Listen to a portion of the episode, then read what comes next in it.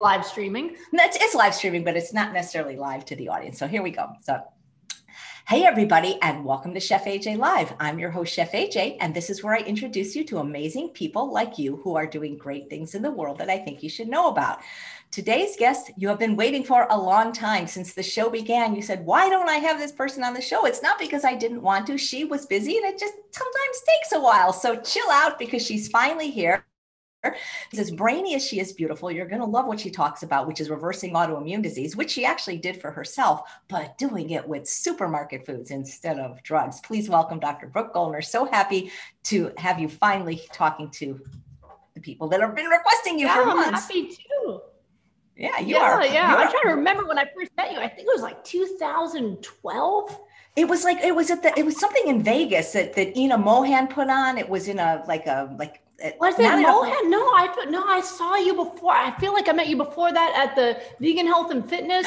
Oh, that's right. It was in downtown. It was in. I was uh, carrying my Alex around. He was in the he was in my my little carrier. That's right. It was it was somewhere like in, in near Los Angeles International Airport. That's right. And I remember that the string to my chef pants broke and I had to buy I remember that. You have a very good memory. That's right. That would have been a We were sitting and talking together for a while, but yeah, No, I had I- I, had to wear my baby because he was just recently born, and so it just I remember that. And you've been up to a lot lately. You, you've written so, since then you've written so many books. You've helped so many people. I, I'm sure most people, at least my audience, knows you. But you know, people stumble on YouTube and they don't. So maybe you could tell a little bit about who you are and why you're so passionate about reversing autoimmune disease. Yeah, I'd be glad to. So yeah, before I ever was a doctor, got the white coat, I was wearing the patient gown, you know, drafty in the back.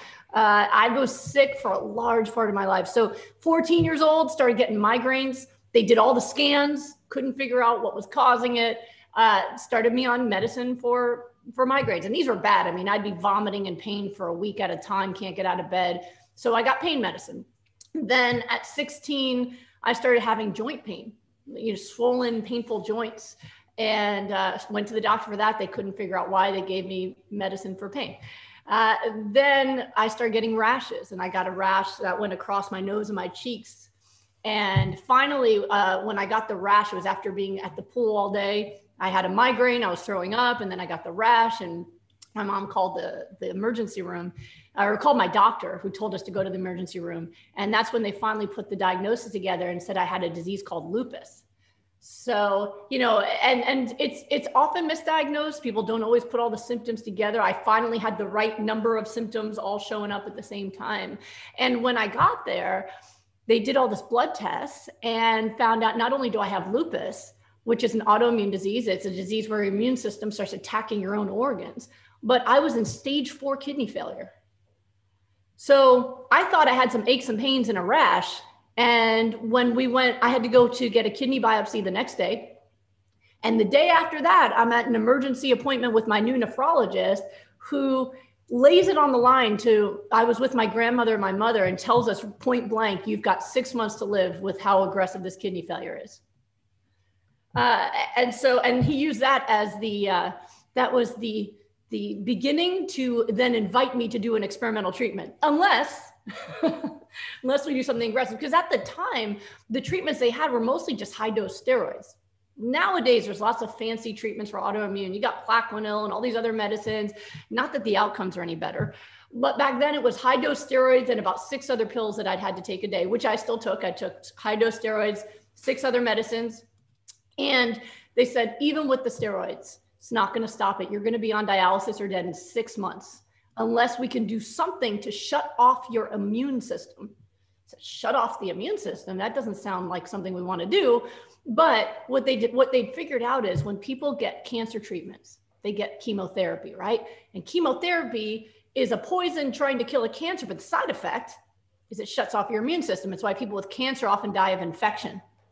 So they said, what if we do it on purpose? Like when your computer doesn't work, what do you do? You shut it off, you hold your breath for a few seconds, you turn it back on with your fingers crossed, and usually whatever was wrong is working again. So they thought, what if we did it on purpose with you? We we give you high doses of toxic chemo to see if we can shut off your immune system, and maybe when it reboots, maybe you won't have lupus. So we agreed because you know, six months to live kind of thing was scary.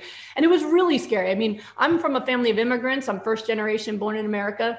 Um, and uh, I just got a call from Israel today from my 94 year old grand uncle who wanted to tell me that he got his COVID vaccine in Yiddish. We, I can barely understand him. You know, so I'm first generation, and I was raised to do what your doctor says. People nowadays don't do that, but but I was just you do what your doctor says. But it was devastating. My grandmother's a Holocaust survivor, and she was on her knees begging God to take her life, to spare my life. I mean, it was it was really awful. Um, and so I just said, okay, we're just going to do what we have to do. And so I did. I, I, did my seven pills a day. I did chemotherapy. So from 16 to 18, that was my life was uh, taking medicines, chemotherapy, and going to high school.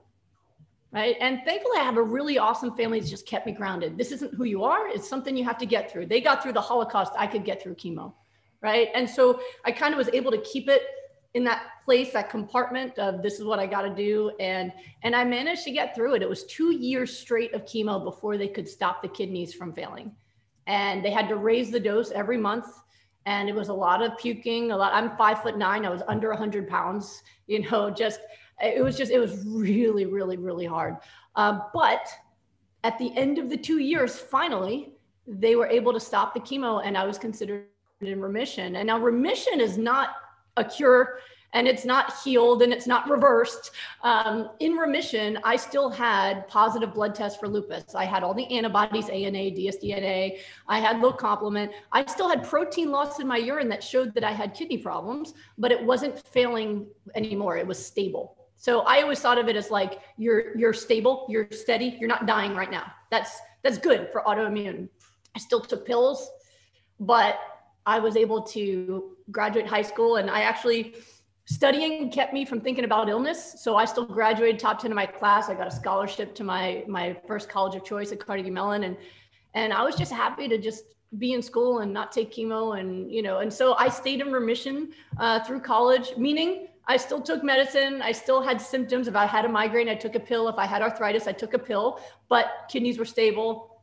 You know, didn't have to go to the hospital, which was amazing and I stayed in remission until medical school. You know, they, they, tell you when you have autoimmune disease, always get enough sleep and avoid stress. So I went to medical school.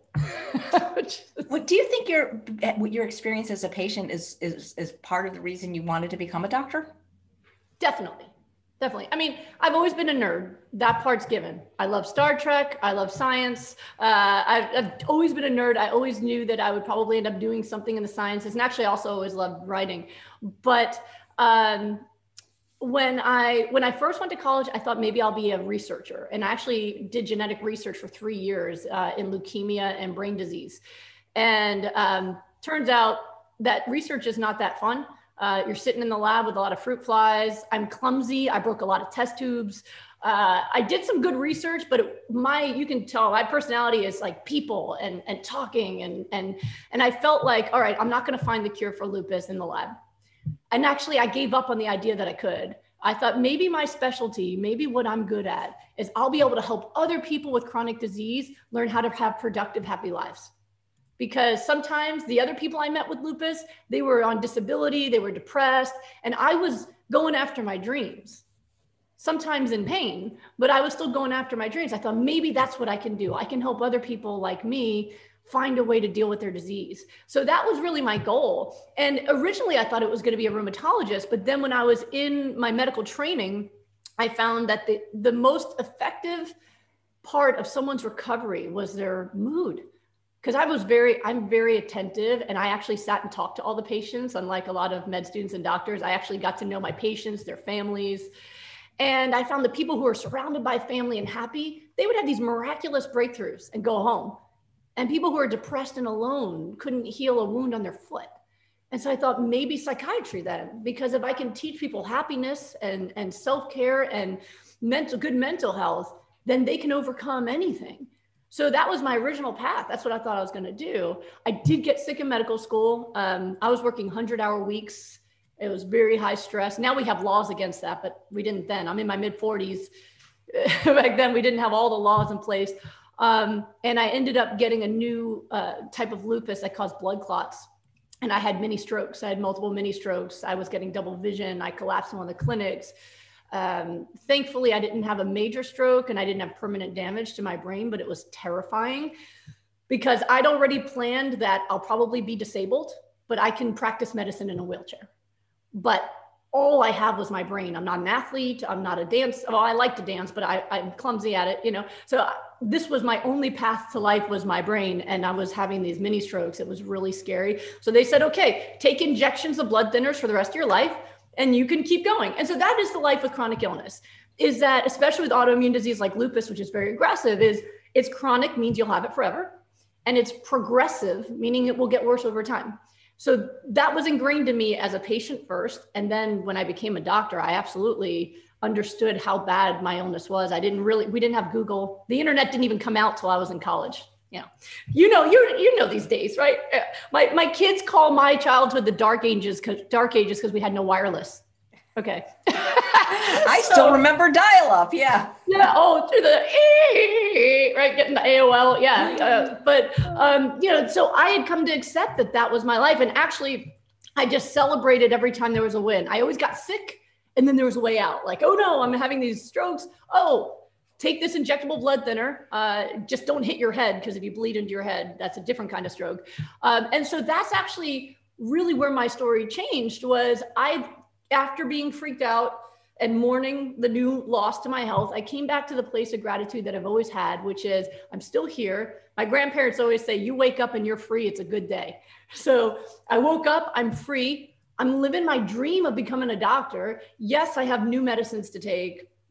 Yes, I now have shortened my lifespan. They told me there's no way I could ever have children, that I, um, that I would, you know, probably be disabled by my 40s or so. I wasn't going to live as long a life, but I said, you know what? None of us knows what we got, but I know that I'm on track to do something that I always wanted to. And how many people get to live their dream? Right? Like, how cool is that?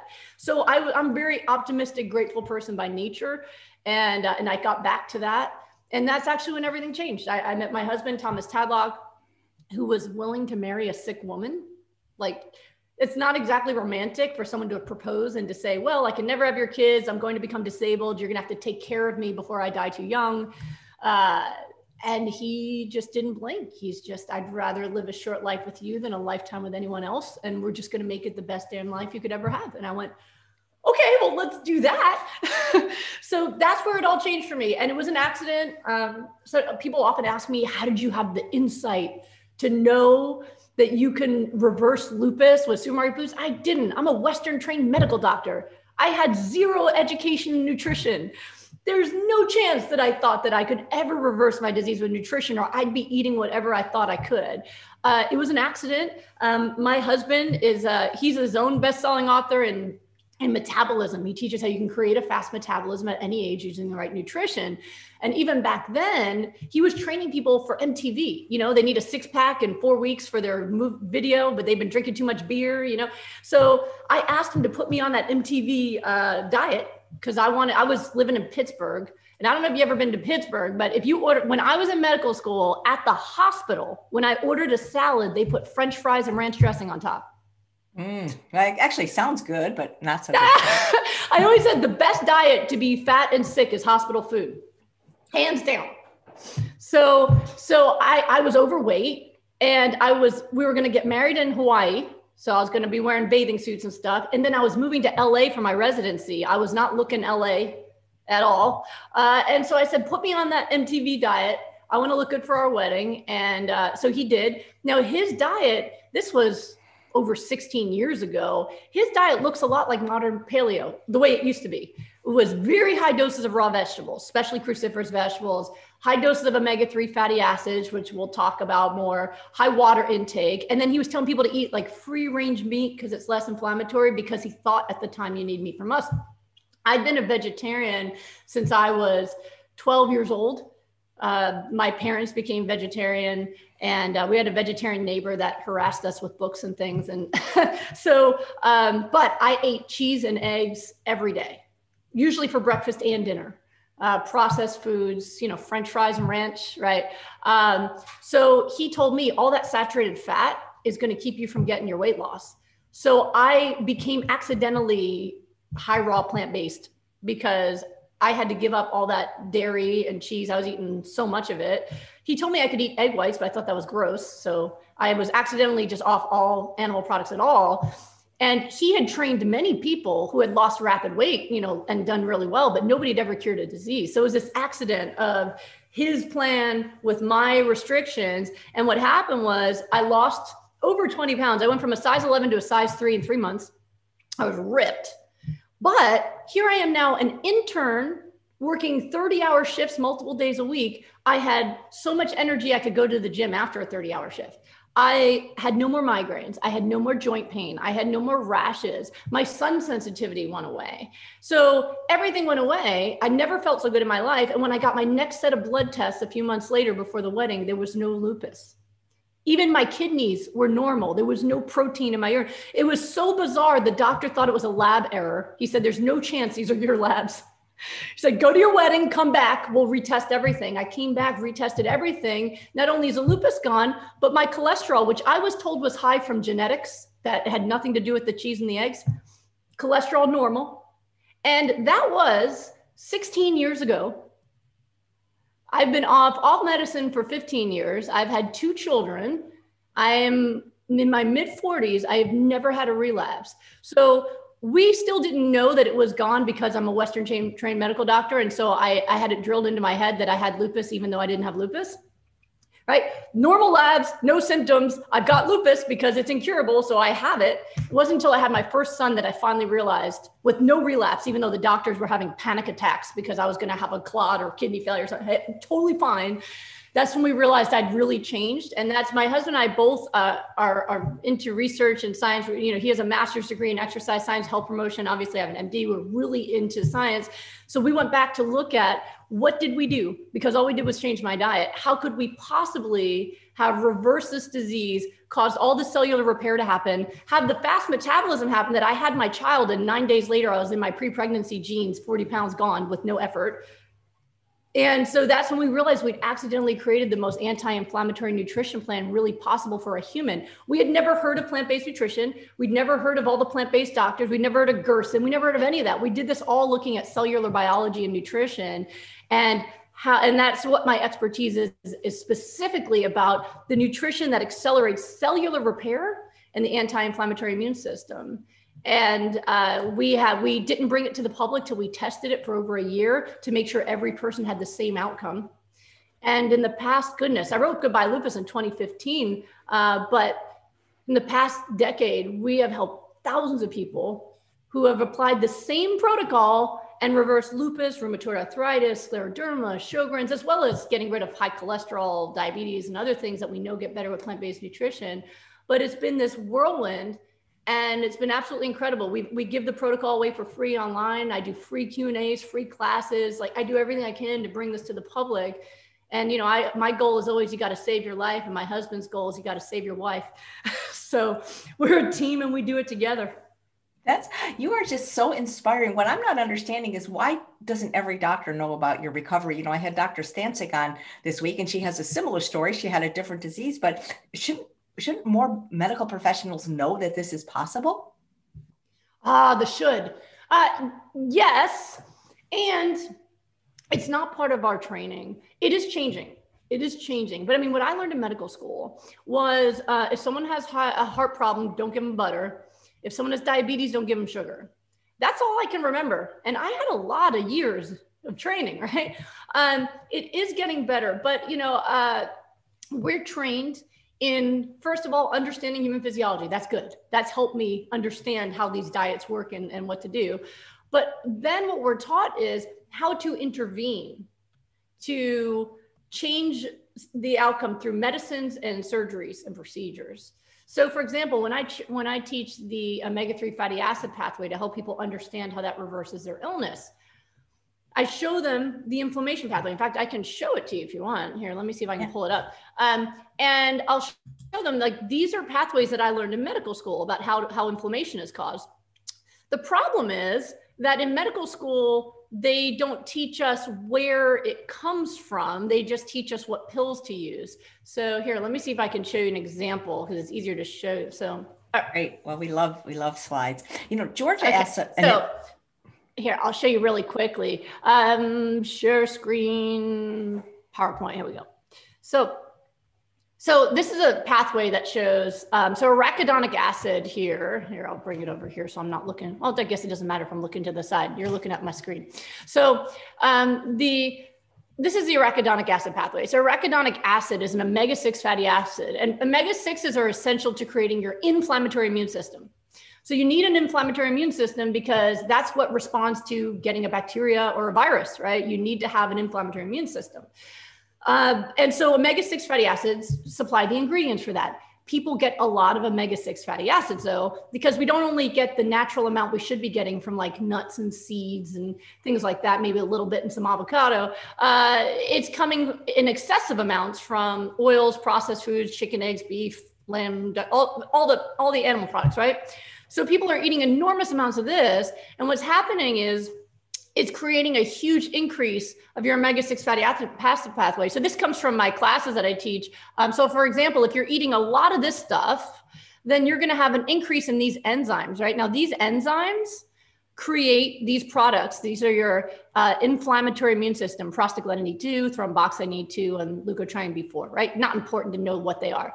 But when you increase these enzymes to break this down, what do you get? You get more of the products so now you've got this really high active omega 6 fatty acid in, inflammatory immune system, but it's active even though you don't have a bacteria or a virus. So what's it going to do? It's going to look for stuff to do, right? And that's going to activate our gene expression for chronic disease. So for some people, that gene expression might be diabetes or heart disease. For people like me, that gene expression is going to be autoimmune disease. But what you can see is so 5-LOX this enzyme here when you've got too much of it it actually it increases cell growth. So when you've got too much of it it causes cancer.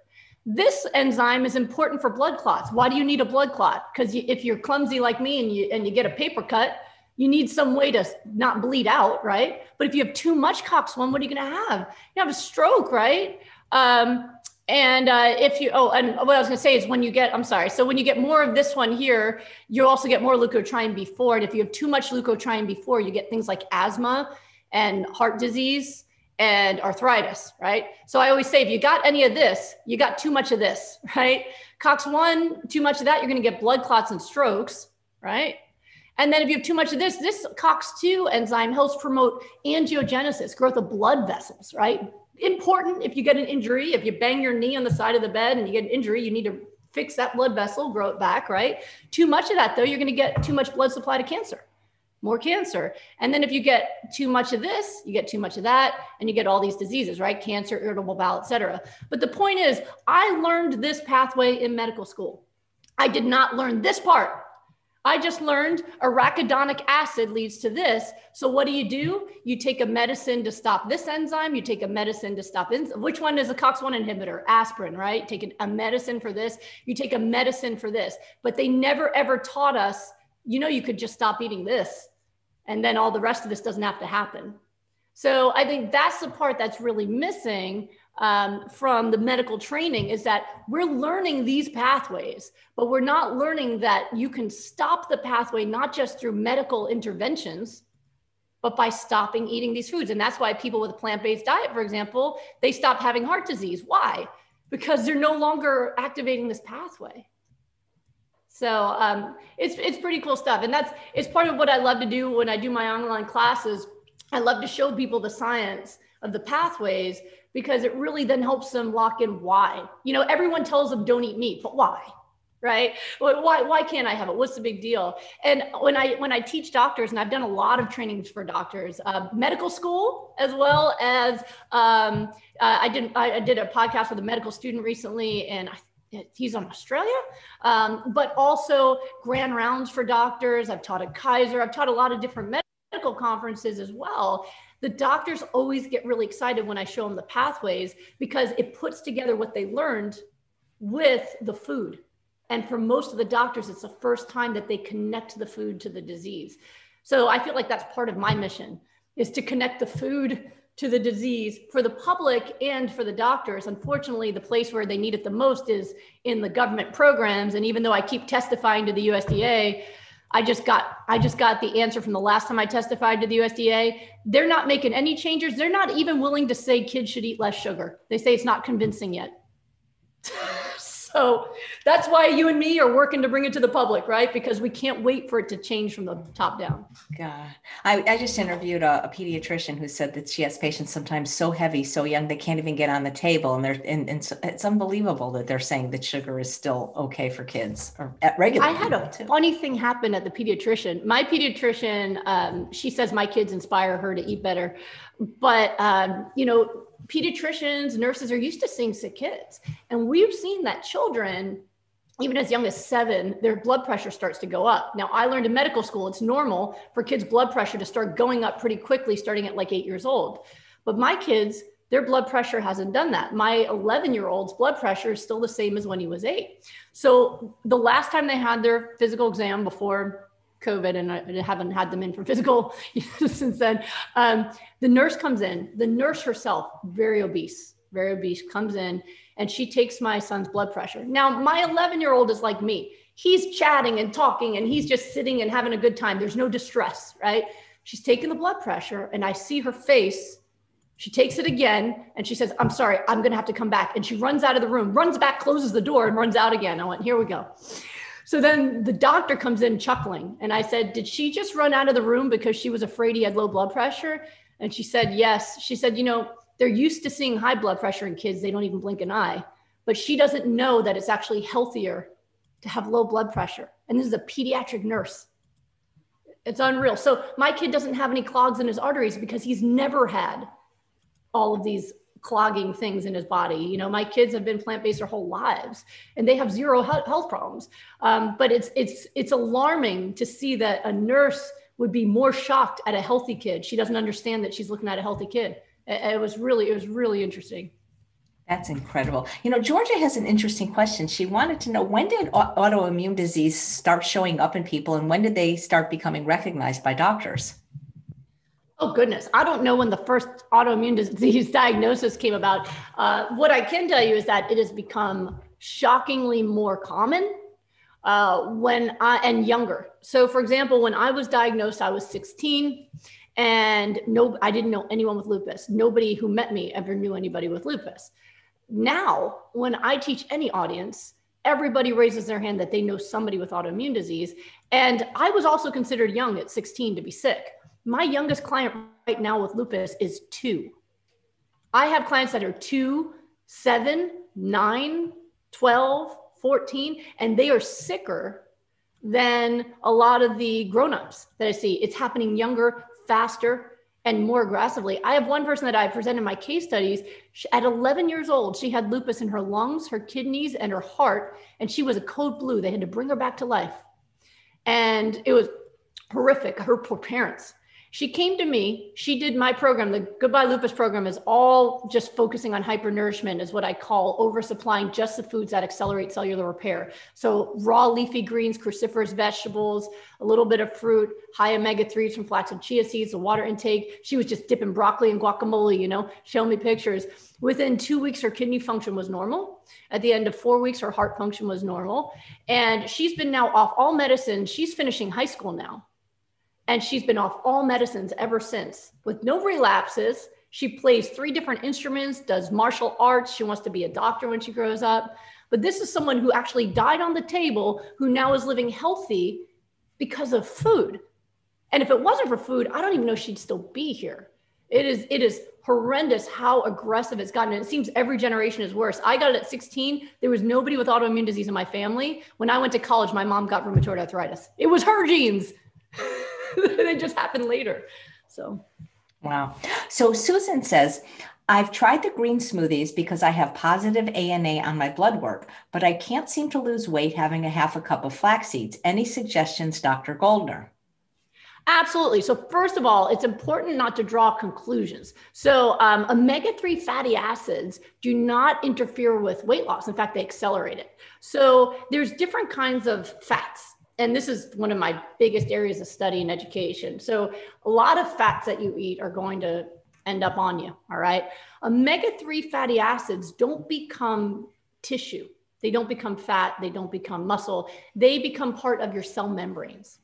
So omega-3 fatty acids, and actually I might be able to show some of this a little better. So omega-3 fatty acids are, they become part of, here, I'll show it to you. So yeah, I have some of my class that it might be a little easier. Okay, here we go. So I use flax and chia. It's a cheap plant-based source of it. It's like a dollar twenty-nine a pound at my local store um, there's a few things that they do for you. Okay. So, number one, when they become a part of your cell membrane, so you're supposed to have omega 3 fatty acids in your cell membrane. So, your cell membrane, all of us are made of cells, and there's water based stuff on the inside of your cell, and there's water based stuff on the outside of the cell. So, in order for us not to dissolve, we need fats surrounding the cell in the membranes. So, that keeps the stuff on the inside on the inside. Okay. Now, if you don't have omega 3s in your diet, you will put omega 6s around your cells instead. And when you do that, they become stiff and they don't interact and receive messages properly. So if that happens, then you can exercise and not lose weight. You can uh, eat healthy but not have a full recovery because your your cell membranes are too rigid. So when you have a healthy membrane, your nutrients nutrients are going to go in. So you're drinking that green smoothie. You got so much vitamins and minerals coming into the body, right? And then you've got toxins that can come right back out. That's going to make you healthy, right? Most people, they've got so much omega 6 fatty acids that nutrients just can't even get in and toxins are stuck inside. And this is part of what creates illness in the cells, right? So that's one thing. So when that happens, that actually increases your metabolic rate you actually can lose fat faster because your cells are now more responsive to signals. So you're working out, you're sending a signal cascade that tells your body to lose fat, and your cells are like, got the message. And then they start losing the fat. So you cannot actually gain fat from omega 3s, they'll accelerate fat loss. And then the other thing that they do is they part they are part of the membranes that are in your nervous system. So I've actually used omega-3 fatty acids to help people with bipolar and anxiety and depression because if you don't have enough omega-3 fatty acids, you're not going to have proper brain function that can affect your memory and your moods. So that's really important. It's also found to be anti-aging. That's nice. Uh, and then the other part is it creates your anti-inflammatory immune system. So um, since I have it up, I can show you. So when you're eating flax and chia seeds, you get something called ALA, and that's an omega-3. And you don't need to see all the science, but this creates your anti-inflammatory immune system. So just like I showed you before the inflammatory immune system, this is the anti-inflammatory immune system that's going to clean up all the damage that you need to get rid of. So it's really essential. And a lot of times I'll see people on a plant-based diet and they're not doing any omega-3. And what happens is they they feel pretty good as long as they don't eat anything inflammatory. But the moment that they have a bad day or they act they trip and fall and their face hits a french fry or something and they eat something that they shouldn't, immediately they get symptomatic because they don't have the anti-inflammatory immune system active to get rid of the damage. So the way I hack people's health is So this was a pathway I showed you earlier with the arachidonic acid. Does that look familiar? And then this is the omega-3 pathway. And so what happens is people will often say, Oh, I read, even doctors will tell me, I read you can't break this stuff down effectively to make these two things. You have to use fish oil. Well, that's only the case if you're eating animal products and oils because these both use the same enzyme to get broken down and the enzyme prefers the inflammatory pathway. So anytime you're eating a bunch of this, then yeah, your body's going to have a problem breaking this down. But if you get rid of this, bam, this enzyme has a full-time job getting rid of inflammation. You get plenty of EPA and DHA, which then creates the anti-inflammatory immune system. And when you've got EPA, it actually blocks the breakdown of arachidonic acid, so you get less of the inflammatory immune system. So this is how I hack people's body. This is why I get such rapid results with people where you know, someone will come to me with lupus or RA or Sjogren's, and in anywhere from two weeks to six to eight weeks, their symptoms are gone because we're not only giving them the plant-based foods with the vitamins and minerals, but we're hacking into this pathway to just allow this uh, anti-inflammatory immune system to clean up the damage. So if you're having trouble losing weight, you might more omega-3s will help you more. And actually my husband tested this. He used to have the largest boot camps in Orange County, California. And so he had all these boot camps running and they all got the same workouts and he would play with their diets and do testing he's my mad scientist, right? So he actually started testing omega 3s because he found they're increasing metabolic rate. People are losing fat faster. So he thought, I wonder if there's an upper limit. So he started giving people different doses of omega 3.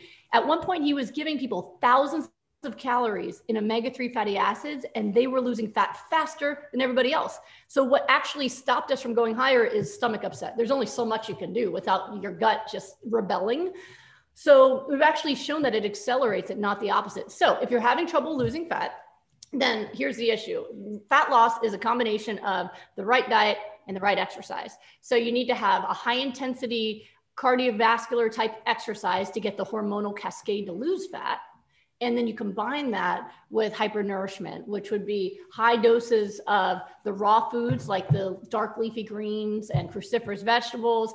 Make sure your water intake is 96 to 128 ounces a day and keep going on the omega 3s. You'll actually lose fat faster. So, a lot of people get that wrong. They're afraid that fat like avocados or omega 3s can actually uh, affect weight loss. I mean, I, I've never seen a problem with weight loss eating those fats. Saturated fats, 100% um, but not those type of plant fats. So my guess is you need a little bit more nourishment, you need more water intake and better exercise. But a lot of people, they pull back, they're losing weight, so they eat less, then their metabolism slows down. I hypernourish, I shove food at people and they've never eaten so much in their life and then their weight's coming down, but it has to be the right foods. So Nice. Do you ever recommend people having the having the blood test called fatty acid profile to see where they are with their levels of omega threes? Yeah, absolutely. Yeah. And what I've seen, you know, when you're looking at your omega 6 3 pro- profile, we're really looking at the ratio. And what they found is that looking at cultures that are healthy, most of them have a ratio of omega 6 to omega 3 that's anywhere from like mostly about one to one to nine to one, somewhere in that area. Americans, when I read the study back 15 years ago or so, it was 40 to one. I had a recent patient whose ratio was 200 to one omega 6 to omega 3. Of course, she has inflammatory disease, right? But I've had folks who have on my program who've gotten those retested and they absolutely are having their omega 3 profile go down and their omega 6 profile go down or go up. I'm sorry, and the omega 6 go down. You don't need to do that testing because you can see it, you can feel it. You know, people's wedding rings are fitting again after two weeks. They can feel the inflammation coming down. But yeah, there are folks who've gotten the test done just to see that, and, and you absolutely can test for it. Well, a couple people actually wrote in questions in advance, and this one is from Keisha, and it doesn't sound like she has an autoimmune disease, but she said, "Could you please ask Dr. Goldner, is 10 to 15 grams of fat per day enough on a diet of 1500 to 1800 calories, and can lack of fat cause dry hair or hair loss?" And she says all her levels of everything are fine. Yeah, yeah. So um, there's a few there's a few things to unpack in that. So number one yes if you're lacking the right healthy fats it can absolutely affect not only your nervous system and your cellular function but things like skin and hair and all that stuff. Um, any of you who saw me even a month ago can see my hair is out of control. I can't because i haven't been getting haircuts because of covid you know and so it started here and now it's like ah, i can't I can't stop it right? So and my my stylist has said she's never seen anything like it. My kids the same way but the same thing happens to my clients. We've had people with alopecia uh, who have grown their hair back, and it's amazing. Same with skin health. Uh, you need to your your skin health shows your health, right? And so uh, your skin's the last organ in your body to receive nutrition and, and hydration. So a lot of people are dehydrated. You know, they're drinking their tea, but they're not drinking their water. So you want to get your hydration up things like green smoothies gets the micronutrient profile up much higher. Most people will drink more than they'll chew. Uh, you can chew it if you want, but it helps a lot. But the fats as well, absolutely. Um, but make sure that they're coming from things that increase your health. So, like I said, avocados, no problem. They're mostly omega 9. They don't really make a dent in that. Um, and they make people feel satisfied. You know, if someone wants to get rid of butter, uh, guacamole is the easiest way. Listen, you got some schmutz. It feels like grease is going to be better, right? Um, but also uh, the omega 3 fatty acids for sure. So definitely do that. Those things can make a big effect. Um, but if your skin is showing any symptoms, including your scalp, it means that your nourishment is not high enough to get to your skin yet. Your body's directing it inwards to other things. Uh, so we got to make sure you're getting that minimum water intake of at least 96 ounces. So you have enough left over to hit the skin. And same thing with uh, getting your, your raw leafy greens up as well in your omega 3s. Usually, once people get that nice beta carotene glow, I know they're good. I see people every day and then they come on live with me and I go, ah, you're glowing. You did it. I know you're nourished now. Yeah. It's funny to mention skin because uh, this is off topic, but a lot of people are posting in the chat that your skin looks amazing. It's beautiful. And they wanted to know if you had any skincare secrets other than what you eat. Oh, thank you so much. I, honestly, I don't use products. So I don't even use soap. All right, people are what? Um, I use coconut oil to remove makeup. So the only makeup I ever wear is uh, is eye makeup and a little blush and lip gloss. I don't use any foundations. I don't use anything like that because I don't like to clog up my pores. But I do love playing with with eyeshadow and mascaras and stuff like that. Um, they're all uh, mineral makeups. But um, I use coconut oil on a bamboo pad to take it off and wipe my skin down, and then I splash it with water and I dry it off, and that's it. Um, I use an olive oil soap olive oil soap. Um, so it's just pure solidified olive oil for the body in the in the uh, shower. But that's it. I, you know, it's very important to understand that your skin has a microbiome, just like your gut does. People are always talking about the gut microbiome, but your skin has a microbiome, and that microbiome of bacteria keeps your skin healthy. And so when you're putting products on your skin, especially antibacterial products, products with different kinds of uh, chemicals and processed junk, it's affecting the health of the skin and it's killing off healthy bacteria. It's part of why we have problems now with uh, antibiotic, antibiotic resistant um, infections that people are getting staph infections. is because all the healthy bacteria are gone and now these unhealthy bacteria can just take over the real estate and it makes them sick. So you know you want to nourish yourself well because really your skin health comes from the inside.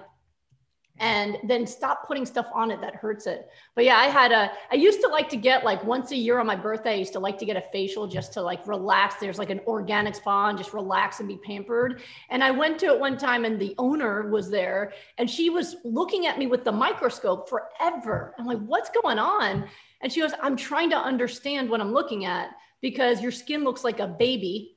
And I know your age and I want to know what you're doing. And I said, I do nothing. It's just my diet. And she asked me to come teach. She goes, Oh my God, you know how many people who who would be able to keep their results that I give them if they would just start eating the way you do? So it really does make a big difference. We spend so much money trying to change it from the top where really I think of the skin as like your check engine light area. If you've got rashes, dry skin, too much wrinkling, your hair's falling out, that's that's your body saying, "Hey, check this out. We got an internal problem." And if you fix it, the rest gets better. I love that your skin. I, sweet. Yeah, I love that you say your skin is your check engine light. How do you feel about the sun? Do you avoid it, or I mean, on your face? Oh, my my husband calls me the lizard uh, because listen, I was not allowed to go into the sun for much of my life because with lupus, when I went into the sun, I would get terrible rashes. So the fact that I have good skin now is very nice because I had such terrible rashes with the lupus. And so I get rashes and migraines and joint pain. So I was told to avoid the sun. So from 16 till 28, I only went out in the sun like after 3 p.m. because otherwise I would get sick. And, you know, I was just, I had a meeting uh, two days ago with a 16 year old in Australia who has lupus and she can't go in the sun. And her mom was meeting with us to talk about diet. And I was telling her, and she, she used to play sports. She can't go in the sun. She can't play sports. And I was, that was my big uh, uh, temptation for her was getting the sun back is glorious you know, your whole life, like going to Disneyland, all the things other people could do. I couldn't do it. I couldn't go to the beach. And so I always say those were my uh, twilight days because I looked like a vampire. I have naturally black hair and my skin was so pale you could see through it. So I looked like an extra on Twilight.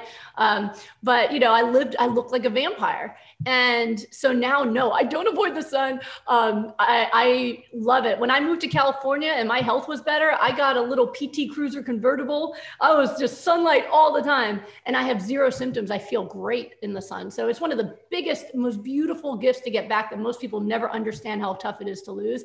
So no, I don't do it. I do if I'm going to be in the sun all day. I'm in Houston now. It's a little tough sun. If I'm gonna be in the sun all day, I'll put some sunblock on my face.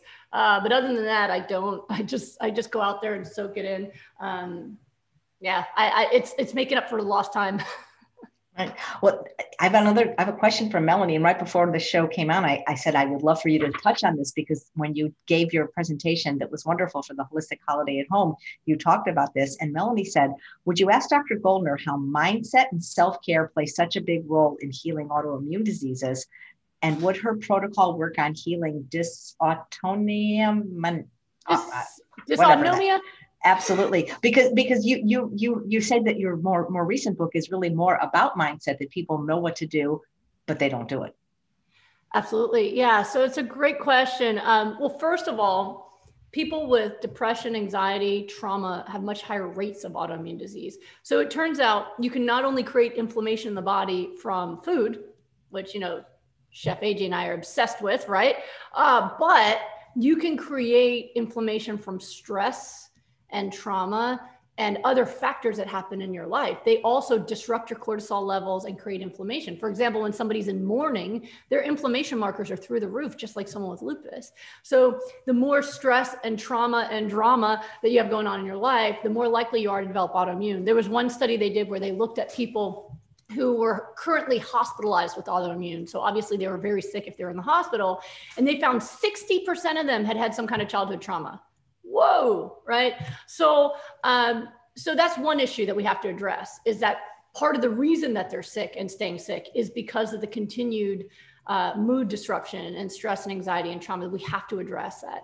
The other issue I see is just for any person trying to change their diet it's not an information problem for the most part. Yes, you can perfect it, right? Obviously, my specialty is understanding like micronutrients and omega 3. But, you know, there's so many different people out there who are saying the same kind of stuff in terms of don't eat meat, don't eat dairy, avoid all these processed oils, right? Eat more vegetables, right? These, these are things that most people know or at least have heard. But yet, many people haven't changed what they're doing yet. I call it like this problem where people are getting addicted to the learning, but they're not taking action. They're just in a cycle of just learning and going to talks and going to conferences and not doing anything. Or if they do it, they last a few days, maybe a couple weeks, they quit. Right. So what I realized was I don't, this isn't just about me getting people information. I have to help them change their mindset to a mindset of healing. So um, when I was talking to Chef AJ before we started, I was talking about how, you know, I originally like, so I was thinking about, you know, maybe I should just do psychiatry and help people with better moods so that they'll have faster healing because that's what I observed. Um, and they'll have a better quality of life no matter what their diagnosis was. And so I specialized in trauma. I worked with the homeless for years. I was a medical director at a nonprofit treating, homeless youth who were coming out of foster care and juvenile justice. So obviously they had some serious trauma and they had a lot of other issues going on. But I really felt like I needed to do this work because there's millions of people dying from a disease or a set of diseases that I know is rapidly reversible if we intervene with the right diet. So I switched to this, but I found I'm still doing psychiatry every day because it's not just about knowledge, but you have to take action, right? And food is about traditions, addictions, it's about self worth and self esteem because you have to be willing to stand up for yourself and ask the waiter to take the cheese off your salad that you didn't want right? There's so many different things. There's you know being able to tell grandma i love you but i'm not going to eat the chicken soup. My grandmother used to tell me it's okay eat it i won't tell anyone. I'm like grandma i don't want the soup. It's okay. Right? so you know we uh, it, it takes a lot. And so, you know, I just, it's, I, am fresh on this right now because I have something called my six week rapid recovery group, where basically it's my way of my husband and I putting a brain transplant into people. Because listen, if I could put my brain into someone else's body, they'd be healthy and fit in six weeks, no problem. I'd be done, right? But we don't have that technology yet. So what we did is we created this group where every day for six weeks, I coach you every single day. What did you eat? How did you sleep? It's having another overbearing Jewish mother breathing down your neck. How did you sleep? How did you eat? You know, what's your mood? How's your stress? How's your husband? How's your kids? You know, and every day. And what happens is their life changes and their health gets better and their happiness happens. So we just had day one meeting right before I got on the line so I was just coaching them. And what I said to them was listen, your current state of health is a result of everything you ever ate, thought, believed, and did up until now. We're going to change the diet. That's actually the easiest part. But all of the thoughts and the habits that got you here are still in your brain, and they're going to fight us on the process. And people make a lot of false conclusions, they sabotage themselves. And we're there to help them with that. So every time someone says something unsupportive, I call them on that. I do exercises with them where we go back to their childhood through meditation to find where they got their current beliefs around food and health and all that stuff so that they can reparent that child. So they think they're joining the group to like learn how to eat to reverse their disease. Meanwhile, they're reparenting their inner child, they're changing their mindset. And what happens is not only is their disease and their pain and their fatigue gone at the end of the program, but their anxiety is gone the depression's gone. We had a guy I was just talking to them about who was in my group who didn't tell us when he joined that he was planning suicide if the group didn't work for him. he was he had something called thrombocytopenia, an autoimmune disease that made his platelets go away. He was 70 years old, and nothing had worked, and he was so depressed. And that was it. He didn't tell us this though. So we have a lot, like I said, we're working on mindset. And in the beginning, he said, I don't really like all this mindset mumbo jumbo stuff, but I signed up for this, so I'll just do it all anyway. And after the first week, he had a major breakthrough about his childhood self. He was abused as a child, and he had a breakthrough on how that child actually needed his love, which is part of what I guided him through and it changed everything. And at the end of the group, he was complaining that his friends are so negative uh, that because he, he had he had fully embraced that. But he said it was the first time in his life he ever felt happiness. Seventy years old, first time ever. So uh, and then he told us that about how he'd been suicidal and his platelets normalized. Yay! So he actually got the health result. But to me, even more valuable was the fact that he was looking forward to his life. He's planning where he's going to travel after COVID instead of planning his own funeral. So it's so tied together. And that's why I wrote my, my first book is Goodbye Lupus. And, and that is my story and the six steps to healing with supermarket foods. And there's people all over the world that just read that book and their disease is gone and it's fine. But then there's everyone else who read it and didn't do it, or they did for a week and they didn't do it. So Goodbye Autoimmune Disease, what I did was I took all of the all of the coaching I do in my group on mindset and self-sabotage and anxiety and that's the majority of the book is if you haven't just taken the six steps and done them then you need this part. And then the second part of the book is case studies and all the different diseases that people have reversed. But i felt like that was important and actually the feedback i've gotten from so many people was that's what they needed that they knew what to do, but they weren't doing it. So every chapter, you know, it says before you read the next chapter, do this exercise, work on this issue. And we work on gratitude and um, acceptance and self love and self sabotage and all the things that people need to overcome because you got to heal in your mind and your heart as well as the rest of your body. And you, we do it all together at the same time. Wow, that's amazing. So people want to work with you. It's in this group setting, or do, do you ever do telemedicine, or people could work with you privately? Yeah. So everything I do is looks like this, right? So nobody can ever see my legs uh, unless it's live. And oh, it's been so long since we've been able to go to conferences and hug people. is, it's hard. But uh, yeah, so I do telemedicine exclusively. Uh, I also uh, have a wellness practice that's international where it's non-medical working on lifestyle nutrition. So i do it as appointments wellness appointments. I never spend less than 75 minutes with people. It's usually more than that um, because i want i can't when i get to know you i can design your diet for you and what you're going to need to do here to work on it. So i do those kind of appointments. And then the other stuff i do is rapid recovery programs. So i have a one-on-one four week program where you get unlimited access to my cell phone for four weeks. So every single day we're talking we're working on your diet and your and your mindset together privately. And then in the group setting, we do uh, for six weeks with 30 people. Uh, and we work through them together as a group. Same program as the exclusive one, but all the coaching is done everyone together. So if I'm coaching Chef AJ, then somebody else sitting next to them is going, "Ooh, okay, yeah, me too. I also have that, right?" So we do it together as a group uh, as well. So those are the three different ways I work with people right now, and um, I definitely love rapid recovery because listen, if you listen to someone for an hour, you can get inspired. But when you help someone every day, you can actually make sure they get to the finish line. And that's what I'm in it for. I want actually to see people get better and graduate and be healthy. I want everyone to have what I have, to feel good, to have great energy, and to get to look forward to growing older with your love rather than waiting for the next shoe to drop of what organ's going to fail on you, you know? Wow. Well, you make it, you make it just, you're just so inspiring. You know, there's an interesting question by, by Tammy, like, why would a two-year-old already have lupus? That's, that's really young. It's horrible. So it's a combination of things. So number one, we all have our set of genes for disease, right? We all have them. It's like the, the, the, cards that got dealt, right? And so there's heart disease, there's diabetes, there's autoimmune diseases. So obviously the kids got gene from autoimmune disease from someone in the family. The parent probably doesn't even know they have it yet. And then on top of that, we've got now environment. The environment that we're raising our kids in now is worse than ever before. I mean, even in medical school, I remember learning that this was the first generation of kids that were growing up that weren't going to outlive their parents. So my grandmother, for example, was a, a she grew up in Lodz, Poland. They didn't have refrigerators. right? She would have been 101 last week, right? They didn't have refrigerators. So every day they went to the market and got fresh food. oh, right? She said if it was wintertime, they could put food on the windowsill to keep it a couple days. But that was about it, right? My mom grew up with a mom who was used to making fresh food. She didn't eat as good as her mom because she also added in the process chocolates and stuff like that. But she still had more fresh food kind of thing. Uh, when I was born, my mom's doctor told her that if she wanted to lose weight, she should just not nurse me and put me on formula uh, because my mom wanted to get back to smoking so she could lose weight faster. it was the 70s, you know. Um, so so I was given formula instead of breast milk already. That's going to affect my immune system, right? Then on top of that, it was oh, my mom raised me with what was thought of at the time: if you're thin, eat what you want.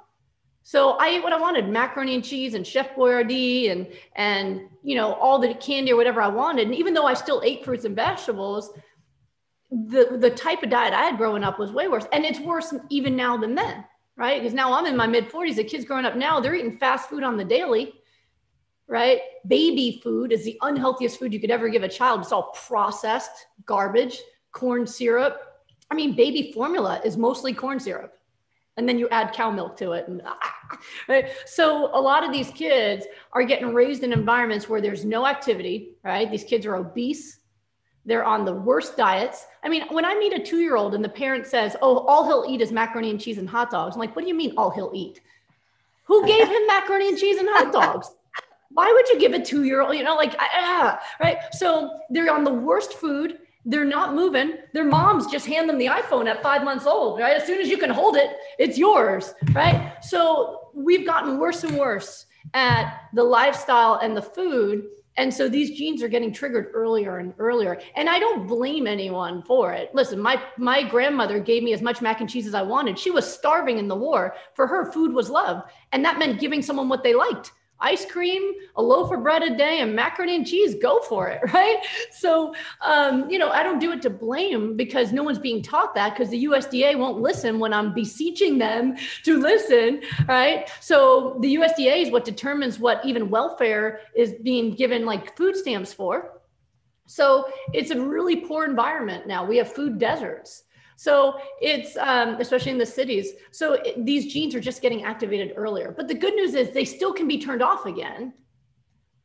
But we have to be really aggressive, and it's hard. You know, I've had parents who their kid has a severe illness, but the parents are complaining that they still want to be able to eat their food. You know, I'm like, really?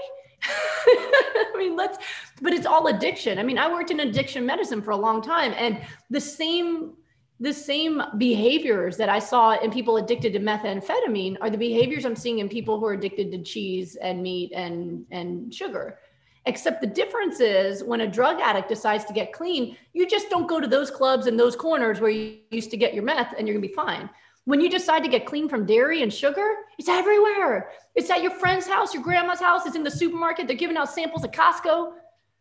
And it's so it's so difficult and even for the parents of sick kids, they often are struggling to get that stuff out of the house because of their own addictions. But if you stick with it, then the addictions get better. You just can't never have it. You can't go two weeks and then have a little bit. You're back to square one. You got to go at least four weeks, let the addiction start to get better, and then you'll come out of the psychosis and realize that you don't really want that stuff anymore. Um, but uh, yeah, it's it's really it's it's really alarming. I mean, even when I was in medical school, they called it um, adult onset diabetes for type 2 and child onset or juvenile onset diabetes for type 1 then they had to change it when i was out of med school to type 1 and type 2 because children were getting the adult kind. The adult kind was caused by obesity and children were getting it. So we i have with my own lifespan as a doctor have seen these changes where you know children went from being fairly healthy to being on blood pressure medicine diabetes medicine and having autoimmune disease and having depression and having more ADHD. It's all connected. They are sicker than ever, younger than ever before, and it all relates back to the diet and the lifestyle that they're having. Wow. So there's a question about hemp seeds, if they're as good for you as flax and chia. No. so, um, so here, you know, hemp seeds have a blend of different uh, nutrients in them, and they do have omega six and they have omega three. So when I call somebody or somebody, when I call something an omega three source, what I mean is it's primarily an omega three. So flax, chia, those are primarily omega threes. They have a little bit of omega six, and they have some other stuff going on. So that's an omega three, right? Just like you know, I, I argue about when people call beans a protein. Like no, beans are a carbohydrate. They're mostly carbohydrates with a little bit of protein and other stuff, right? So I label stuff by why, what they are most of, right? So hemp is mostly omega 6, has some omega 3. Same with walnuts, mostly omega 6, uh, a little bit of omega 3. And uh, the easiest way to understand this is listen, if we were eating from day one the way we were meant to, if we were back in the garden or in the woods and we were just grabbing food as it grew from the earth, we wouldn't have to worry about omega 3 and omega 6. We'd be getting omega 3s from our greens. There's omega 3s in greens, right? But there's not that much, but it's in there. We get omega 3s from greens. Oh, a little omega 6. Oh, look, a walnut tree. You have a little walnut, you have a little almond, yeah, whatever. So we'd have a little bit of omega 6, a little bit of omega 3. It would just, but you would eat as much as your body would need, you know, because it's not being processed and shoved into stuff. You're, you're, you're, you would be perfectly balanced. The reason that I have to do something like make people eat a half a cup of flax or chia seeds a day or something is because, as I showed you before, they've got omega 6s 200 times the level of their omega 3. So if we look at omega 6s like a water a faucet being turned on and flooding the bathroom, we got to just turn that faucet off, right? And then we want to flood the other side with it with the omega 3 so that's why we have to look at okay well hemp is more omega 6 and omega 3 that's just for while you're getting your health back. While you're trying to get your omega 3 up as fast as possible to balance out how much omega 6 you've gotten the rest of your life then you stick with omega 3s as your primary fat source not the nuts as much not the other not other oils omega 3 like flax and chia. Once you're healthy you don't have to think about it. You want a handful of nuts, eat a handful of nuts. You, you know, you want it's not a big deal, but this is specifically for rapid disease reversal where you're trying to fix those ratios. That's all. Nice. Well, the, every everybody that comes on the show, Dr. Goldner gets this question, but they want to know what does Dr. Goldner eat in a day? And maybe talk about what your kids eat because I love that you, you I mean, they were plant based before birth. Yeah. So, um, so for me, I'm in what I call maintenance mode. Um, I think I'm one of the only docs that does this, but I have found when you completely reverse a disease, you don't have to be as careful. right? So I don't have a thing like never in your life can you ever eat sugar again. Never in your life can you ever eat oil. No, a healthy person can tolerate a vegan donut here and there. They'd be fine, right? But if you're unhealthy, you're now perpetuating your disease even faster, and it's it's going to undo all the good work you did. So I always have people be very careful until they're healthy. I say, go quickly, eat the right foods, get the disease gone, let the paint dry, right? I've had people the day they become pain free, they eat a cheeseburger and then they're in pain again. I'm like, no, let the paint dry, you know, wait about six months. And then if you occasionally want to eat what I call recreational food, which to me is just something with oil or sugar, I'll never eat an animal product again, but um, you know, then then you can do that and get away with it. So that's how you know a disease is actually gone versus being in a remission state where if I eat one thing off plan, I get achy. So I've been lupus free and off medicines now for 15 years. So I what I do right now is I do raw till dinner. I do smoothies all day because I can talk and drink and work. Right? If I was eating salad right now, that would be really intrusive and I might have broccoli in my teeth, right? So I make my blender a smoothie and I drink my water. Here's my water cup, right? So I got that. And that's what I work on during the day. I nourish, I talk, I work. Then when I'm done, then I usually make something uh, that's a cooked plant-based meal. I'm I'm a doctor, not a chef. So I'm not good at all that cooking stuff. I'm simple. So I live off my Vitamix blender and my Instapot. That's like heaven to me, right? I know Chef AJ, you like Instapot too, right? It's so easy and you don't have to be a chef. So when I'm done working, often I'll put like some vegetable broth and and some beans and some vegetables and stuff in the Instapot, maybe make some quinoa. Okay. My kid's favorite meal is actually steamed tofu and broccoli. Don't need any skills for that. Just throw some Bragg's aminos on top. They love it. I might make a little like peanut sauce in my Vitamix for that, but very simple. And then, so that's most days that's what I do. I feel more energized by the raw foods. Um, but when I eat cooked foods, I feel more tired, but that's okay. It's nighttime and I have to go to bed at some point. Um, we often also though have my kid's favorite is salad bar night. Um, I post on Instagram, my son, Alex, who's my eight-year-old, he will take a container of spinach and eat it like other kids eat uh, chips. he thinks it's delicious. So he'll just sit there and eat leaves. You know, I've taken videos of it because people are just astonished. And they're like, how do you get him to do that? I'm like, the secret is for him, it's food. There's not punishment, it's food. Um, so that's what I do. And then usually once or twice a week, we might eat recreational food where we'll get like takeout. Like there's a local restaurant that makes vegan pho. So, I mean, it's vegetable broth, rice noodles, and vegetables, and then you can put some fresh leaves in it. But I know they use some oil in their broth. But again, it does it cause inflammation? Sure. But in my body, that's like a drop in the bucket, right? So that's how I do maintenance, and that's how my clients do maintenance, and it works really well. Once you're healthy and you've stayed healthy for at least six months, doing whole food, plant based, no oils, no added sugars, and your smoothies and all that stuff, and you still have zero symptoms, you can occasionally, once or twice a week, have a glass of wine or have a, a you know, an inflammatory food if you want to. Um, my kids, listen, they um, so the way I raise them is they started their green smoothies in their bottles at about four months um, and they were breastfed till two, both of them. Um, so I found I was trying to research to find out optimal breastfeeding time. There is nothing that says what that is, but there's little holes in the digestive digestive tract to let them um, absorb your antibodies, right? And those close at two. So I said, okay, the benefit to my immune system is to let's do that. So that's what I did.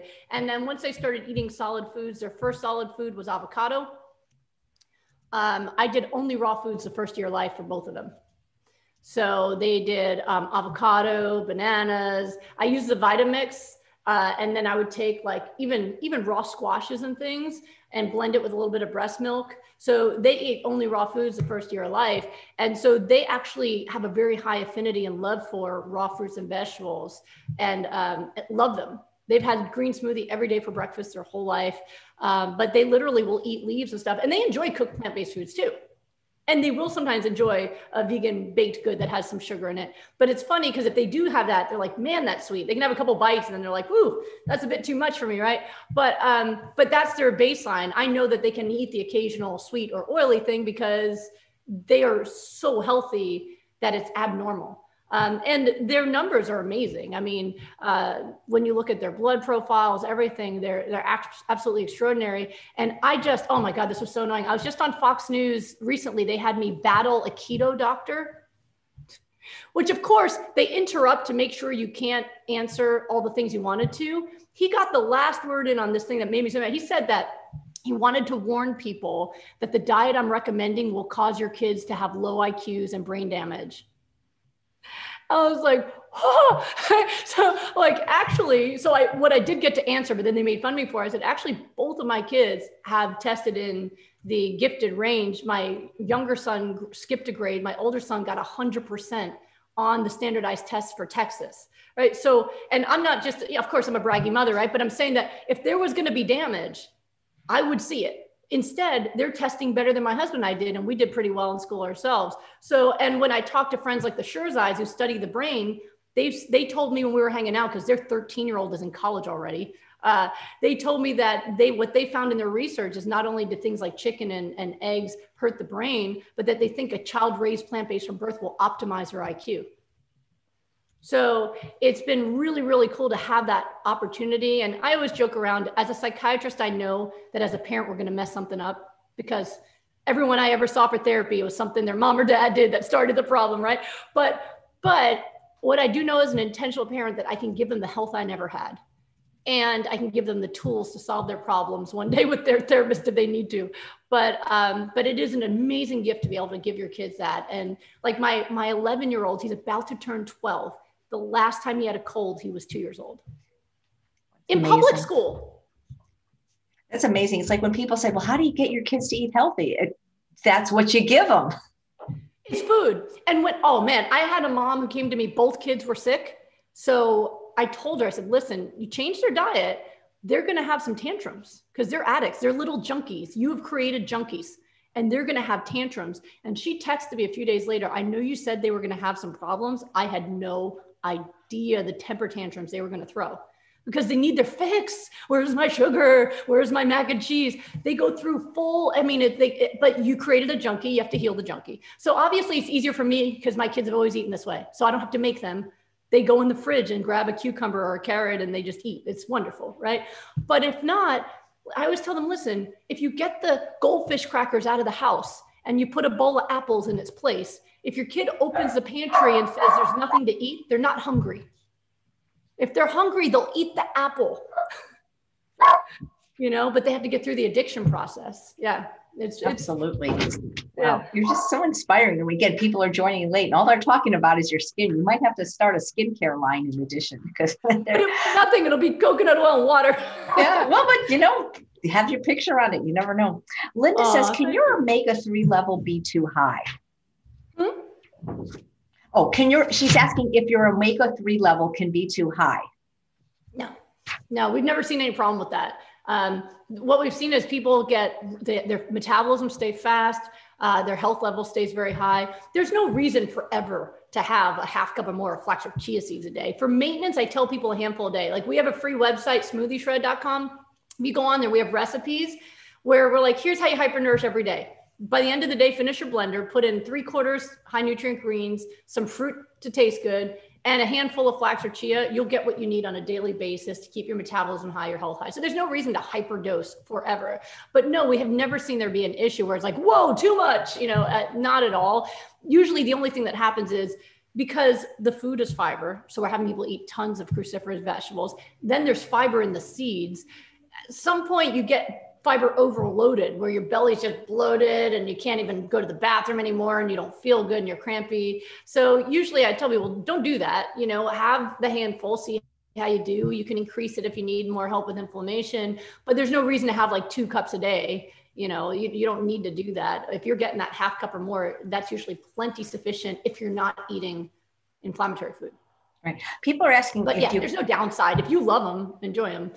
And I'm posting the link to what you just mentioned, smoothie shed for the smoothie shred oh, for the recipes. And people are asking, like, can you cook with flax and chia, or does that denature them? Yeah, so omega 3 fatty acids are extremely sensitive to being uh, oxidized by either heat or air. So that's also a reason why you don't want to buy the pre ground. You can use pre-ground to make your flax egg or something if you want to, but you're not going to get the omega-3 fatty acids because as soon as they hit the air, they start to actually break down. So I like them in the smoothie because if you blend them into the smoothie, they're protected from the air, they're cold from the frozen fruit in the smoothie. You're going to keep them active longer. Versus if you grind it up and then you and put them in the fridge all week, uh, it's not it's not a good idea. Um, so yeah, you, so you don't heat them. I don't even know how well flax oil would hold up for heating. I, I, think, you know, for cooking, I really recommend there's no benefit to having other oils. Flaxseed oil is an exception in terms of health wise. If you're using cold pressed flax oil, it's pure omega 3, you're not going to clog an artery, the opposite. But for cooking, I mean, I'm sure Chef AJ has tons of recipes on oil free cooking. I mean, you, we, we like to use, like, my mother in law is Taiwanese. So she's like does all the Chinese cooking and everything's coated in oil. We just taught her to use vegetable broth instead. Mm. Adds a little nice flavor to things. Um, or if she really insists, I put olive oil, I put it in a uh, spray bottle. So she could do like a spray for nonstick rather than a, you know, pour. But yeah, oil-free cooking is so much better for you. Really I think is. they're asking like, but can you cook with whole flax and whole chia? I think, I, I mean, I don't know because I don't know what the profile is. I don't think it's stable to be heated up and there's no benefit to it. I tell people if you're going to use it as a, you know, put it as a salad dressing or something if you needed an oil and a dressing, but I wouldn't cook with it. I've never cooked with it. So, um, but I know it's not one of those oils that are considered heat right. safe. We had a chef come on this week and made a bread with like a half a cup of chia seeds and it was baked. So people were wondering if that's Oh, okay. the seeds? You can cook the seeds. I was thinking the oil. You can cook the seeds. It won't have the omega 3.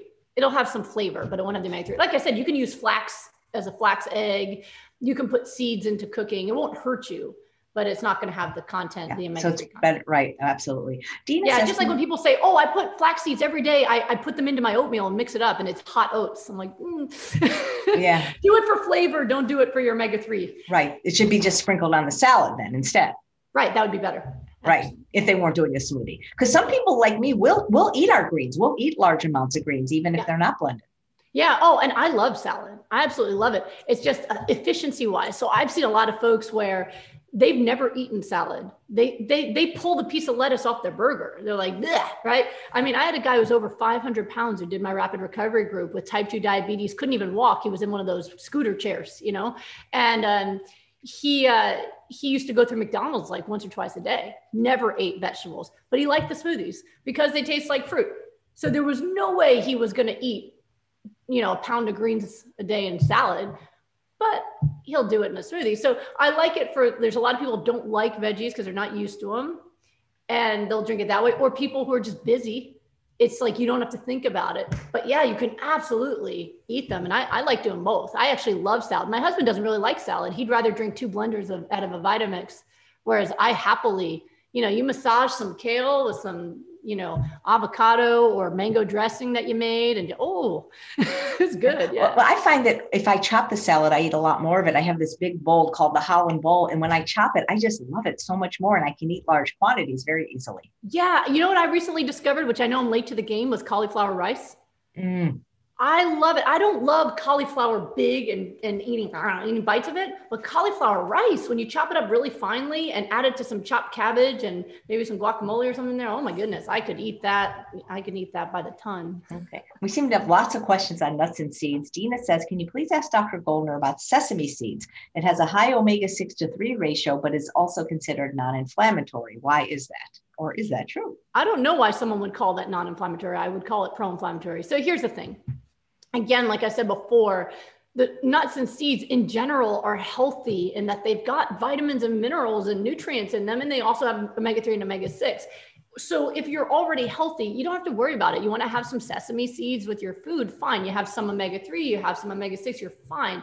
When I'm talking about it as pro inflammatory, I'm talking about it specifically when you're in the active stage of trying to reverse a disease by getting your omega 6s down as quickly as possible and getting your omega 3s up as quickly as possible. So anything that's higher in omega 6 is just going to slow that process down. So when people are in early recovery with me, I say, you know, avoid all that, stick with flax and chia seeds or avocados for fats, but don't eat nuts and seeds until the pain is gone. When the pain is gone, inflammation's down, then add that handful of nuts or seeds or other things. And as long as you're still feeling good, you keep going. So it's really just it's not that it's inflammatory in terms of like it makes you sick if you are otherwise healthy, like dairy, for example. That is super inflammatory. But in terms of the omega 6 omega 3 ratio and how that will affect your inflammatory, anti inflammatory immune system, it would be in the more inflammatory category for that reason. But all the other micronutrients in it are good for you as well. So only worry about this, guys, if you're trying to reverse a disease. If you're otherwise healthy, eh, just have some omega 3 omega, and then and have your seeds, you'd be all right.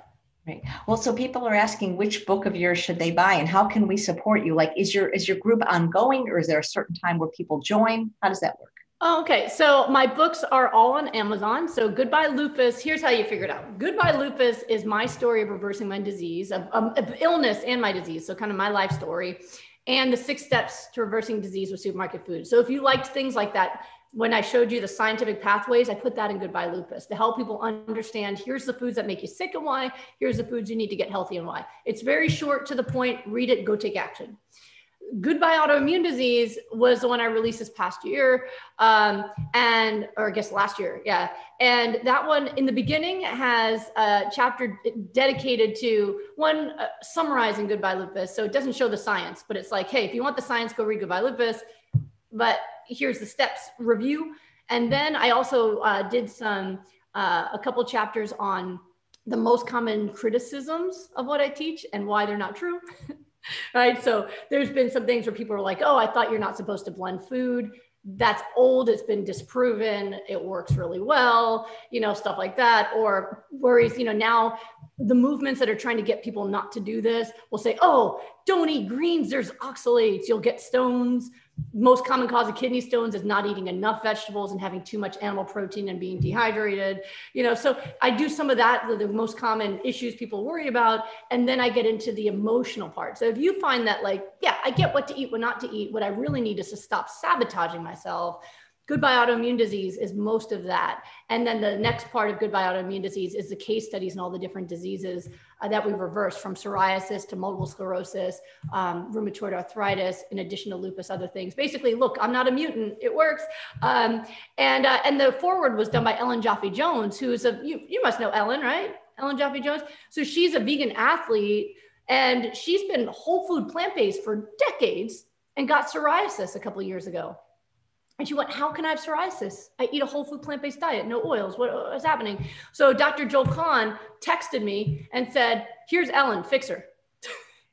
I love people from the Northeast. I'm from the Northeast. I take just You're aren't you originally from New York or something? From Chicago. Okay, yeah. Chicago. Okay, I'm from New York, so we're very like to the point. You know, he's from Detroit. Just eh, fixer. So, um, so within two weeks of doing hypernourishment with me, where we did just the raw foods, smoothies, salads, omega three water, in two weeks her psoriasis plaques were gone so she uh, so she's been a huge proponent of this now to say like it's not just not eating the animal products but you have to hypernourish as well and that's going to give you what you need to eliminate disease. So so that book is you know i think that they go together. I wrote them to go together. Here's what i did and why it works and then here's how to actually make it happen for yourself. I do have a green smoothie recipe book. It's very short. It's like 28 recipes it was something that I published years ago. It was actually the first thing I did is people were like, I tried to make smoothies and they taste like dog crap. okay, here's what I make. And I and so it's an older one, but a lot of people get all three just to have some recipes and all that. But if you go to smoothieshred.com, we have um, some free recipes that just use frozen fruit and greens, very quick and easy to do.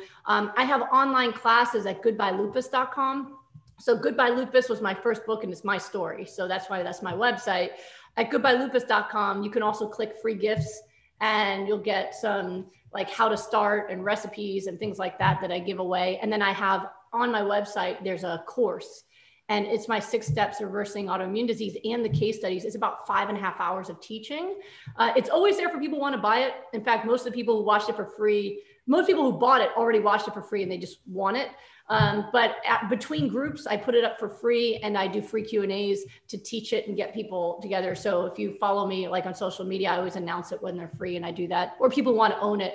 If, if you'd rather listen and learn rather than read, I taught it all that way too. Um, so I try to put everything out there in every possible way to get to people, um, get people the information they need. But all my books are on Amazon. I've been very blessed. I mean, Goodbye Lupus, when I wrote it, no one knew who I was. Um, and I never advertised it. I had maybe 100 followers on Facebook. I mean, I, nobody knew who I was. And it was a bestseller before I published it.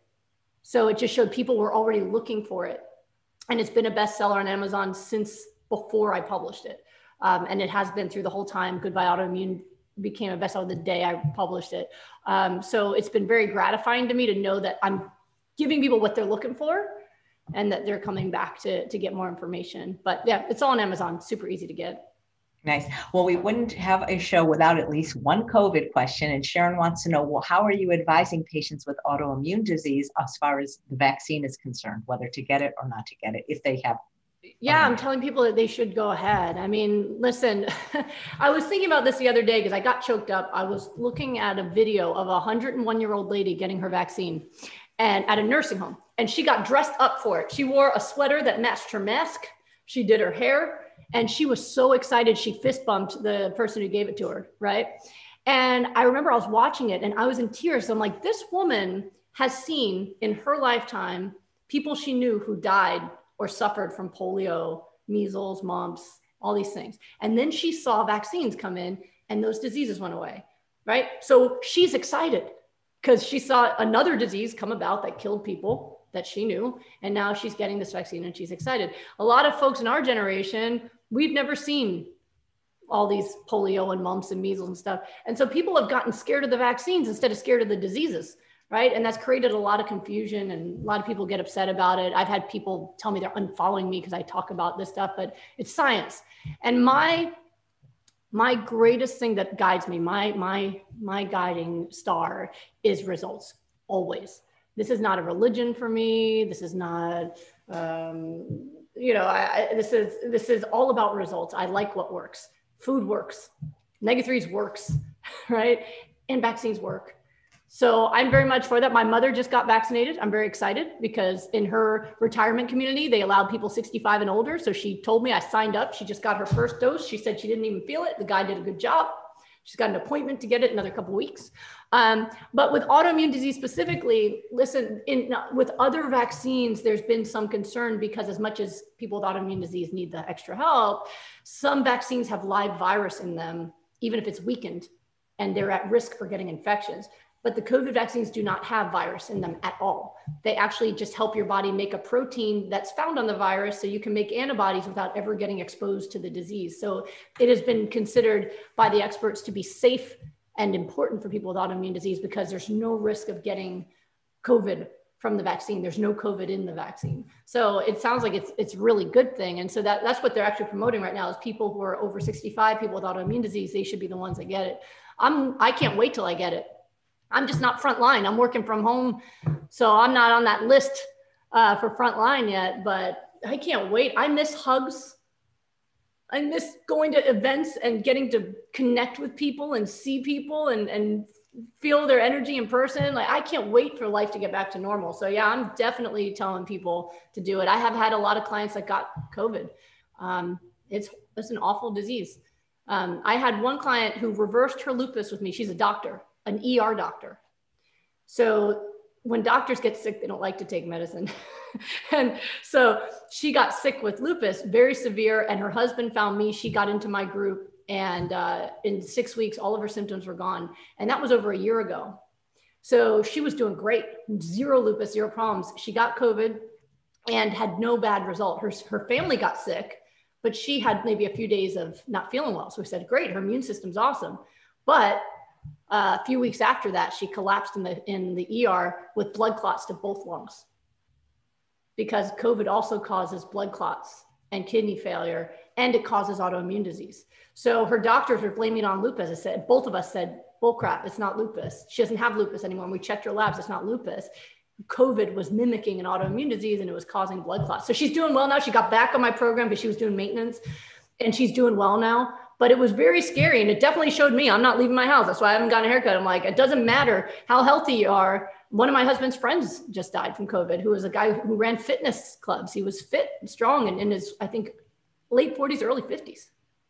You know, so it's a scary disease. It doesn't just affect people who are old and sick, but any of us. So yeah, I my I am much more afraid of the disease than I am for any vaccine, and I'll definitely get one in my arm when I can. So you know, you've mentioned your grandmother a few times. She sounds awesome. I wish I could have met her and interviewed her. Oh my God. Well, first of all, you'd love her accent, but yeah, she almost, she is, uh, I have her personality but she was one of the most amazing people I've ever met and uh, was my grandmother, my second mother, and my best friend. And even through college, medical school, anytime I had a vacation, spring break, I took it with grandma. We would go cruising together. We just, we did everything together. But one of the things, if you want, want something from Grandma Adele, uh, I keep her alive through her lessons she was one of the happiest people I ever met, which was all of her friends were Holocaust survivors and they were all very depressed people for the most part. They had tattoos in their arms of numbers. You know, they, they had been through an extraordinary trauma, as had she. But she used to always tell me I'm a lucky girl, which, and she meant it. She was just happy and always dancing and always in the moment. And if I could tell a story about her that I think everyone maybe could take home and use in their lives, it's one that shaped my life and I think about every single day. Is when she was in the Holocaust, she was 16, um, and my grandfather was 18. Um, but they uh, they suffered greatly. They actually escaped Poland into Russia, but ended up in a Siberian work camp, starving and being worked to death and almost dying multiple times. Um, but after they were released from the work camp, when the war ended, right? So when the war ended, everybody agreed to release prisoners of war. So she came out of the work camp and they just sent them to the train station to go home. They just here you go. And she said they were all barely human anymore. They were bloated from starvation. You know, when people get a big belly from starvation, and they didn't even know if they had a home to go back to, if they if their parents were alive, like what it was. So it's just you can imagine this mess of people hunched over in the train station. And she said on the other side of the train station, someone was playing music. And she said she hadn't heard music in two years, and she started dancing. I said, Grandma, I was a kid. I said, Grandma, how, how could you dance? And she said, because Brooksy, when you hear music, you dance. That is how I live my life. That is what got me through autoimmune disease, kidney failure, strokes, all the things. Sometimes you got to look for the music. Sometimes you don't just hear it, you got to search for it. But it's always there. And it was a lesson to me that even in the face of years of torture in the moment there was music and she chose to dance and that's part of what i teach people in goodbye autoimmune in my groups and everything i do that even if you're sick right now we've still got to find a reason to celebrate every day. And actually, my rapid recovery group, you asked if it's ongoing, it's every six weeks. So we just started a new one. So the next one will be in March. But we teach them that every day, even while you're still sick, even while you're still in detox, even while you're still in pain, we still need to find something to celebrate. Otherwise, life is only a struggle. We have to keep moving forward and we have to find a reason to dance, even if you're in a wheelchair and it's in your chair, right? Even until the day she died, she would move the shoulders you know that that that we always have to find that reason. She was a special special soul and i'm just she lived to 99 wow. So just that is, that's just such a beautiful story. And speaking of dancing what do you do for movement? Angela wants to know. So i do love to dance uh, not super coordinated but i do love to dance. Um, but um, my favorite kind of exercise is actually more like uh, i like lifting up heavy things and putting them down I'm not a I'm not a big cardio runner type person. Uh, we have a gym at home, so uh, if I'm gonna do some like high intensity intervals or something, I'll do it on the spin bike. We have a spin bike uh, that we and we'll put on. My husband has made so uh, he he's made um, videos to help people get it done. So he has something called Fat Killer. So I put it on, and when he says go fast, I go fast. When he says slow down, I slow down. Otherwise, I'll just be thinking about my legs and kvetching about it. So, um, so I'll do that in the spin bike and, and things like weights and things like that. Body weight exercise. I like to do a lot of body weight stuff. I like to swim. That's probably my favorite is swimming because I sun uh, and I'm in Houston, so I can still. I'm, I'm heating up the pool right now. Um, I like to do laps in the pool. So I find doing things that working even with your body. You know, sitting down and standing up, squats you know, push ups, sit ups, things like that. Natural movements keep the body limber and moving. And if you can do high intensity interval training where you're doing some sprints in there, that actually will accelerate your recovery from your health. It accelerates fat loss as well. So, um, but we have, there's a free video on how to do high intensity interval training at smoothieshred.com. My husband made that whole website for free education for the public for using smoothies for fitness and fat loss it's just that in our Facebook group that we made from that, now people are in there trying to heal disease too, because I'm there. So it's, it's fitness, fat loss, and disease reversal. And that's a free community. If you go to uh, smoothieshred.com and click the Facebook group, you can join for free. We've got huge amount of people all over the world. And it's so cool because they're all um, posting their successes every day of reversing their diseases and losing weight and all that stuff. So it's, it's pretty awesome community. Oh, wow. Well, I'll make sure all the links are in the show notes. That's, that's, uh, did your, how old are your kids now? So Alex just turned eight in December, and Solomon is going to be 12 in February. Did they ever do interviews? Um, they haven't done interviews yet. My son Solomon is actually writing his first book about being a vegan kid. Um, but he's actually very eloquent and, and, wants to do that. He wants to teach. He's gotten on stage to help my husband teach before, but they haven't done well, interviews. If they ever want to come on the show and like just talk about what it's like being raised a vegan or or do a cooking demo because I had the Sherzai kids on and it was just like one of my favorites. Oh, really? Yeah, that'd be awesome. I'll let them know. I don't know. I, I, I know Solomon would. Alex will be interesting. Alex is more like you. He's meant to be like a comedian. And I'm afraid he's going to like take the show in the different direction. but that's okay. We, cause you know, I want people to know that like, cause you, you said that when you did the debate with the doctor on keto, that he ended saying that they don't, you know, we could want to show people like what oh, yeah, that I'm causing like. brain damage in my kids with the, the plant-based diet. They, yeah, um, yeah, no, I'm sure they would love to do it. I'm sure they would love to do it. Uh, even uh, my my son Alex makes chia pudding, and he loves to cook. Actually, he what? wants to be a chef. He says he wants to be a vegan chef doctor. So uh, he said all. He told me all doctors should be chefs also. Wow. Well, then he'll he'll love the upcoming Truth About Weight Loss Summit because this year we kind of made the doctors do cooking demos, and it turned out a lot of them did go to culinary school after going to medical school. Oh, that's interesting. Yeah, that's really cool. Yeah, so he loves to do cooking demos and smoothies and chia pudding and all of his different things, tofu. He, he loves to make all that kind of stuff. But yeah, I'll let them know. I'm sure they would do it. Well, I, I'm, I'm booking for the last week of March if they're available or the first week of April. I would love to. I'd love to. to I'm sure you guys want to see that. Put it in the chat. I bet you the answer yes because people loved it when the Sherzai's kids came on. Oh, I bet they have an amazing family. Yeah, I mean they're like 10 and they go to college. It's, oh my. So that just proves that doctor wrong, right? Right. That's what I was saying is, you know, that that what we've seen is the opposite. And even the research that they've done, like when I was pregnant, you know, my OBGYN was reading the research saying that omega-3 fatty acids during pregnancy increase the IQ of the baby, which is what they've shown. But she used to say to me, you know, I don't want you to overdo it. Your kids are going to be unrelatable if they're too smart. That's just a joke, guys. You're not going to overdo it, but it really does. It makes a difference when you're nourishing yourself well through pregnancy and through early childhood. It makes such an enormous difference in not only their intelligence, but their happiness. They're stable. They can pay attention to things. They don't have, you know, hyperactive energy, all that kind of stuff, you know.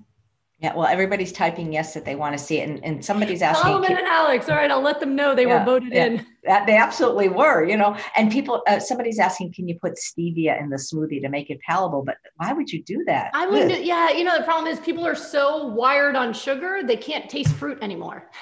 So um, I don't like using using any other sugar products. The goal is to get you to not crave the sugar anymore. And things like stevia actually make you crave sugar. So we tell people use like super ripe bananas, ones with the black spots on them that are too sweet to eat. Put that in the smoothie; it'll make it very sweet. Frozen cherries, frozen mangoes, stuff like that. If in the beginning you need a little more fruit to make it taste good, and before you get the greens up, do it that way. But don't add super high sweet things. I don't add even dates to them. Like get used to real food flavor. You will adjust to it, and you'll start to actually enjoy it more. Yeah, and I just hosted the GI Health Summit, and every all the doctors said that stevia is terrible for your microbiome. It's the worst.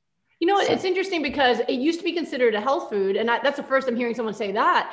But when it first came out, I just read the research on it and it said that it caused um, male rats to be infertile. I went, well, I don't know what it's doing, but they're mammals. We're mammals. I don't want, I don't want any of that. There's no reason.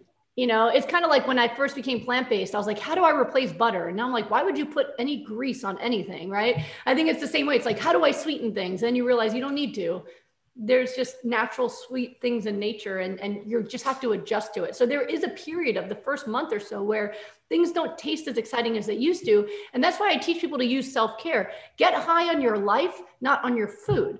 So if you don't really love your smoothie, grab the smoothie, go outside and go for a beautiful walk. Call a friend who makes you laugh. Get some positive emotions associated with your food, but don't sit there and stare at it and it's staring back at you and it doesn't taste like stevia. You know what I mean? Like just try to get the excitement and adrenaline and dopamine from your activities, then you won't need your food to entertain you anymore. Absolutely. Or do like your grandma did, always look for the sweetness in life. Yes. Yeah. There you go. yeah. I, all right. Well, this has just been a wonderful interview. Everybody's saying how much they love you and how inspiring you are. And thank you so much for doing it. I'm very serious. I'd love Alex and Solomon to come on and maybe cook something. I will tell them. I will tell them. I have a feeling they'll be all about it. I just can't predict. Like I said, especially the younger one he might take you all sorts of places with his humor. Hey, that's uh, okay. It's okay. That's their, and their, you know, my, my older one is very serious and he's going to want to like, you know, keep things just structured. And then my younger one's like, ha. well, they can either come on together or separate, whatever they would like. I would love to be fun. Them. Thank you. I will definitely ask them. And thank well, you so much for inviting me on. This has been really Oh my God. It's, it's been such so wonderful talking to you. Thank you so much, Dr. Goldner. And guys, I'm sorry it took so long. I did invite her. It does take time to, unless I'm doing like a million shows a day. I got it take some time to get the people on. But there is another show today, and I hope you guys will come back at 3 p.m. for Dr. Doug Lisle and Dr. Jen Hawk, who can answer your questions about here. Thanks again, Dr. Goldner. This has been so much fun. It's been my pleasure. Have a great weekend, everybody.